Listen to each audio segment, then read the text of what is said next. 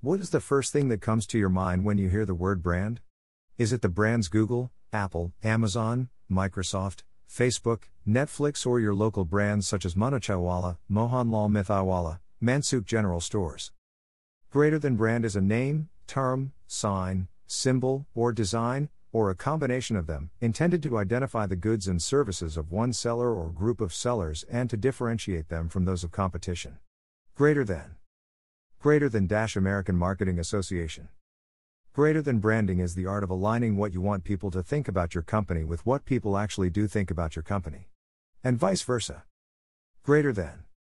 Greater than Dash Jay Baer, convince and convert.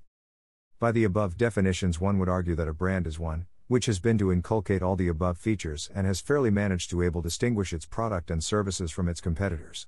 These are the brand elements, they are only the physical tangible attributes of a brand. Brand in itself is much bigger than that. A brand is the image, a perception, an attitude a customer develops towards the brand. It's the relationship, an emotional connection a customer forms with the brand over time. It's the share of mind of a customer, i.e., it's the mental image that flashes before you whenever a customer comes in contact with any of the brand elements name, sign, symbol, or design. Let's say Apple, so when you see the silver Apple logo, the reliability, consistency, sleek, and stylish, innovative are the brand's characters that first comes to one's mind, cause Apple has always attributed to these qualities in its products, that this is the mental image Apple has formed over the years, irrespective whether you use Apple products. Similarly, Coca Cola would be attributed to the qualities of quirky, bubbly, free will, fun loving, casual, youth, and etc., are the ones which define the brand. But what about the local stores which are all around us? Do they qualify as a brand? Yes, all such individual small SMEs are brand in their own selves. They do have a name, they do have a physical attributes, they do have a self co created brand image and reputation in the market that differentiates them from their local competitors and attract their fair share of customers.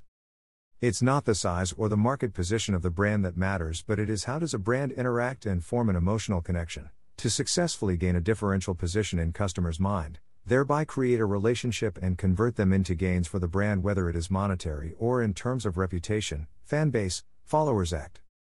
Can an individual person be a brand in its oneself? Yes, a person can be a brand in its oneself, fascinating, right?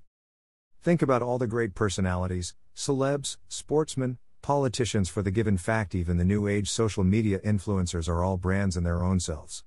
They do create a self reputation, an emotional connection, the likability and differential factor for their respective audiences.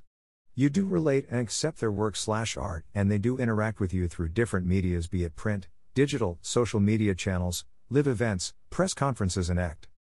Thus, the key element for any brand to establish itself there are three criterias physical tangible attributes, name, sign, symbol, design.